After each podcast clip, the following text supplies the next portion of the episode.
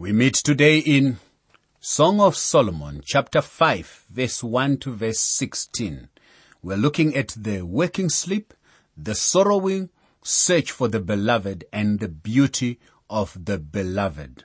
In this chapter, there seems to be a certain amount of conflict in the mind of the bride about whether they should spend time in fellowship and communion or in going out to discharge their responsibilities. Both are essential.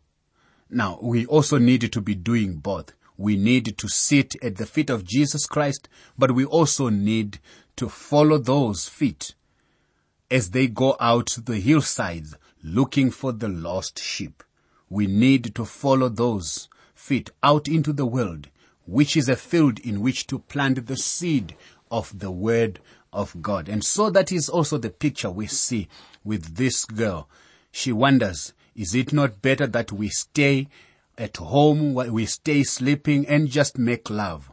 But what, what do you do with the other responsibilities that needs to be done? Song of Songs 5 verse 1. I have come to my garden, my sister, my spouse. I have gathered my myrrh with my spice. I have eaten my honeycomb with my honey. I have drunk my wine with milk. Eat, all friends.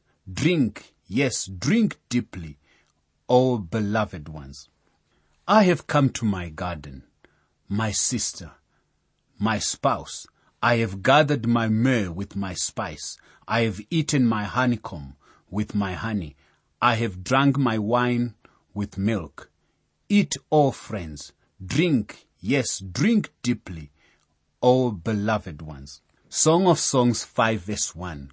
This verse speaks beautifully of the consummation of the marriage and the mutual satisfaction enjoyed by both husband and wife. Solomon found his bride delightful, sweet and enjoyable when she invited him to herself in chapter 4 verse 16. The latter part of this verse has been understood actually in several different ways as to the speaker. Some see a reference to the friends or a chorus and others to Solomon. However, it seems unlikely that friends, no matter how close to the wedding couple, would have been present in the bedroom on the wedding night. Furthermore, the words do not seem appropriately ascribed to Solomon. It seems more likely that the speaker is God himself, who though never mentioned directly in this book, blesses the entire song with his quiet and approving presence.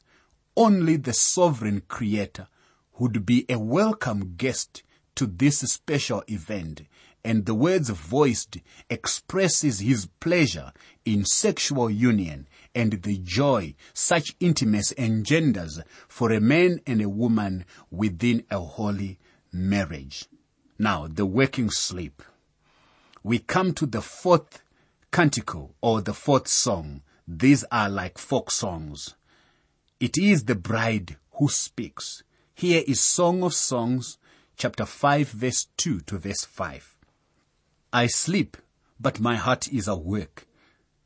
It is the voice of my beloved. He knocks, saying, Open for me, my sister, my love, my dove, my perfect one. For my head is covered with dew, my locks with the drops of the night. I have taken off my robe. How can I put it on again? I have washed my feet. How can I defile them?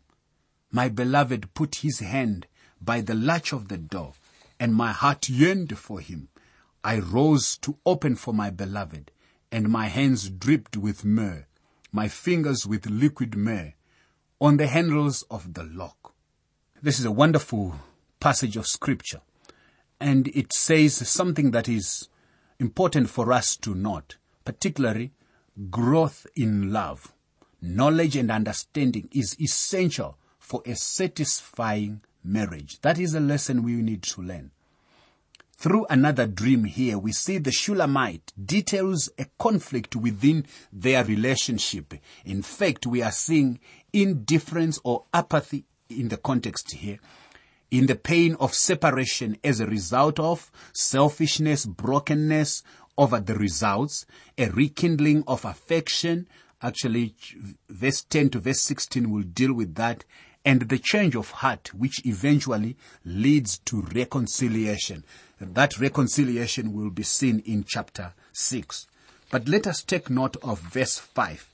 It says, I arose to open for my beloved, and my hands dripped with myrrh, my fingers with liquid myrrh on the handles of the lock. Now the background for this was a lovely custom that they had in that day.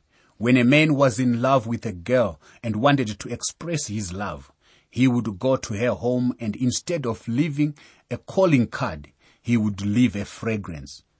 The door was so constructed as to leave an opening so that one could reach through to the inside and remove the bar unless it was locked as well as barred, which was the case in this occasion. When there was no response from the sleeping bride, the bridegroom placed myrrh on the inside handle of the door to let her know that he had been there. Then she finally came to open the door. The wonderful fragrance was transferred to her fingers. He had left the sweetness of his presence. Well, the bride, my friend, is a picture of the church today. The church doesn't go very far from home, do you know? Very few of us get from under the shadow of the church steeple. We just stay there. Most people don't even get off the church steps. As a result, they have lost fellowship with the Lord of the church, Jesus Christ. Actually, that is one of those little foxes which destroy the grapes. We lose our fellowship when we step out of the will of God. That is what is meant by the quenching of the spirit in 1 Thessalonians chapter 5 verse 19. It is quenching the spirit to refuse to go where he wants us to go or to do what he wants us to do. Now, I think that if we today would get up from our beds and begin to move out and start doing something for God, we would find the sweetness of His presence on the handles of our own bed chambers. We would experience the sweetness of His fellowship because fellowship with the Lord Jesus becomes sweeter and sweeter as we are serving Him. So this is the briefest of the songs, but what a little gem it is. The sorrowing search for the beloved. We come to the fifth song now. In this love song, King Solomon has brought his humble Shulamite girl from the hill country of Ephraim to the palace in Jerusalem. In these songs, the bride reveals how impressed she is by everything there, the palace, the throne, and the banquet table of the king. Her song includes her worship and adoration of the king. But when he came to rouse her to come with him, as he was out doing his work as a shepherd, looking for sheep that were lost, she didn't want to get out of bed. When she finally did go to the door, he was gone. She opened the door and called to him. Then she went out to look for him. Listen to how the story goes. I opened for my beloved, but my beloved had turned away and was gone. My heart leaped up when he spoke. I sought him, but I could not find him. I called him, but he gave me no answer. Song of Songs 5 verse 6. I opened for my beloved, but my beloved had turned away and was gone. My heart leaped up when he spoke. I sought him, but I could not find him. I called him, but he gave me no answer. Song of Songs 5 verse 6. You see, the fellowship had been broken here. The bride here has lost her fellowship. And I tell you, my friend, if you are not doing something for the Lord, you haven't lost your salvation, but you surely are missing the sweet fellowship with the Lord of Lords. The watchmen who went about the city found me. They struck me. They wounded me. The keepers of the wall took my veil away from me. Song of Songs 5 verse 7. Now this girl is having a difficult time. She's being hurt by those who should have been protecting her. Then, when this girl, the bride, meets the daughters of Jerusalem, here we find the antiphonal singing. The bride sings one part and the daughters of Jerusalem sing an answering part. This sounds very much like an opera. The bride says, I charge you, O daughters of Jerusalem, if you find my beloved, that you tell him I am lovesick. Song of Songs 5 verse 8. Basically she's saying, if you find him, tell him how much I miss him. Tell him how much I love him and let him know that I'm looking for him. Her heart is sick and her whole being is yearning after him. The garden has lost its fragrance the myrrh and the frankincense don't mean much to her now, and the beauty of the flowers has withered. She now needs the presence of her beloved. Now in this antiphony, the daughters of Jerusalem answer, What is your beloved more than another beloved, or fairest among women? What is your beloved more than another beloved, that you so charge us? Song of Songs 5 verse 9. What is your beloved more than another beloved, or fairest among women? What is your beloved more than another beloved, that you so charge us? Song of Songs 5 verse 9. You see, their answer sounds rather skeptical. In effect, they are saying, this one that you say means so much to you. Why is he more to you than you might expect another to be to us? What is your beloved more than another beloved or fairest among women? In other words, he doesn't matter. He is not all that is important. There are other men who are important. Do we not meet the same kind of answers from people when we are excited about Jesus and sharing the good news of Jesus with gladness? they will answer us and say, who is this Jesus anyway? What makes you think that Jesus is different from anyone else? There have been other great religious leaders. Why do you think that Jesus is different from many of them? Why do you think that he is who he claims to be? Jesus was only a man. That is the kind of skepticism that we hear today. Well, in antiphonies of religion, great leaders are listed who are called founders of those religions. Moses, Jesus, Muhammad, Gandhi, and all the rest. Now, according to Tertullian, the early church father, the Christians in their early church would rather have died than have Jesus put down on a plane with the heathen deities of the Roman Empire. They refused to even take a pinch of incense and place it before the image of Caesar. They wouldn't do it. Why? Because their beloved was different. He was God. And so when the world is saying, who is this Jesus you talk about? He is different because he is God. He is not like all the others who have come before. He is God. The beauty of the beloved. Now the bride is going to answer. As she meets those who are critical, she is going to respond to their skepticism. You would think that they had her cooled off and that she would tone down what she says about the bridegroom. That is not so. It didn't work that way. Actually, she now waxes eloquent concerning him. She speaks highly of him. Here is Song of Songs chapter 5 verse 10 to verse 16. Listen to the bride's defense and the boasting that she makes of her beloved. My beloved is white and ruddy, chief among ten thousand. His head is like the finest gold.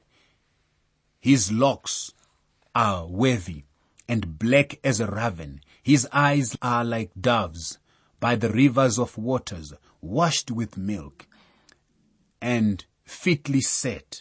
His cheeks are like a bed of spices, banks of scented herbs. His lips are lilies, dripping liquid myrrh. His hands are rows of gold, set with beryl. His body is carved ivory. inlaid with sapphires. His legs are pillars of marble set on bases of fine gold. His countenance is like Lebanon, excellent as the cedars. His mouth is most sweet. Yes, he is altogether lovely.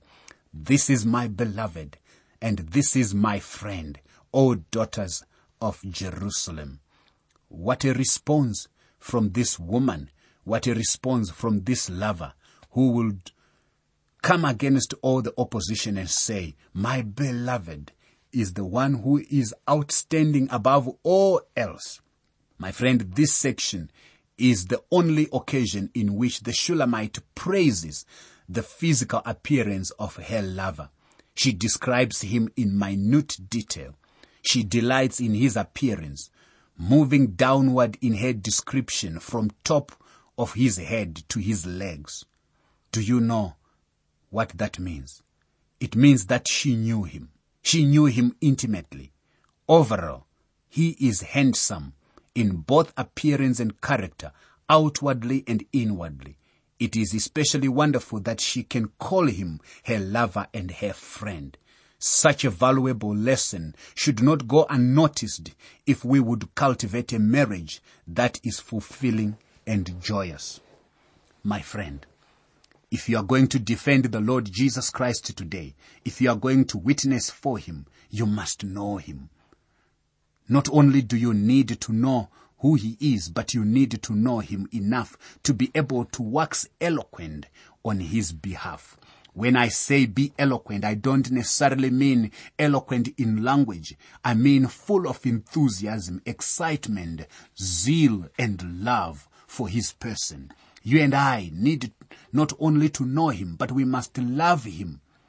That is the challenge that we find here. The bride knew him. She knew him and she loved him. She says that he is the chiefest among 10,000. Christ is altogether lovely, my friend. Now the important question is this. Is he altogether lovely to you? Are you able to speak of him with the enthusiasm the bride had for her bridegroom?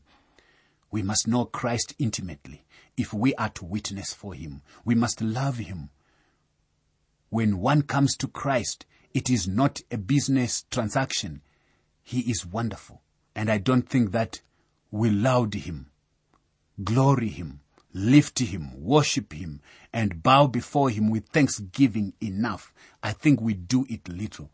He is wonderful anyway that you look at him. We must be able to boast. We must be able to wax eloquent about this one whom we love so much, who loved us so much and not gave things for us, but he gave up himself for us. The ultimate giving. You can have copies of the notes and outlines used for these Living Word for Africa programs so you can follow them as you listen. For your copies, please write to the Living Word for Africa, PO Box 4232, Kempton Park 1620, South Africa. Please say which book of the Bible you want them for and be sure to include your name and contact information. Let me give you that address again. It's the Living Word for Africa, PO Box 4232, Kempton Park, 1620, South Africa.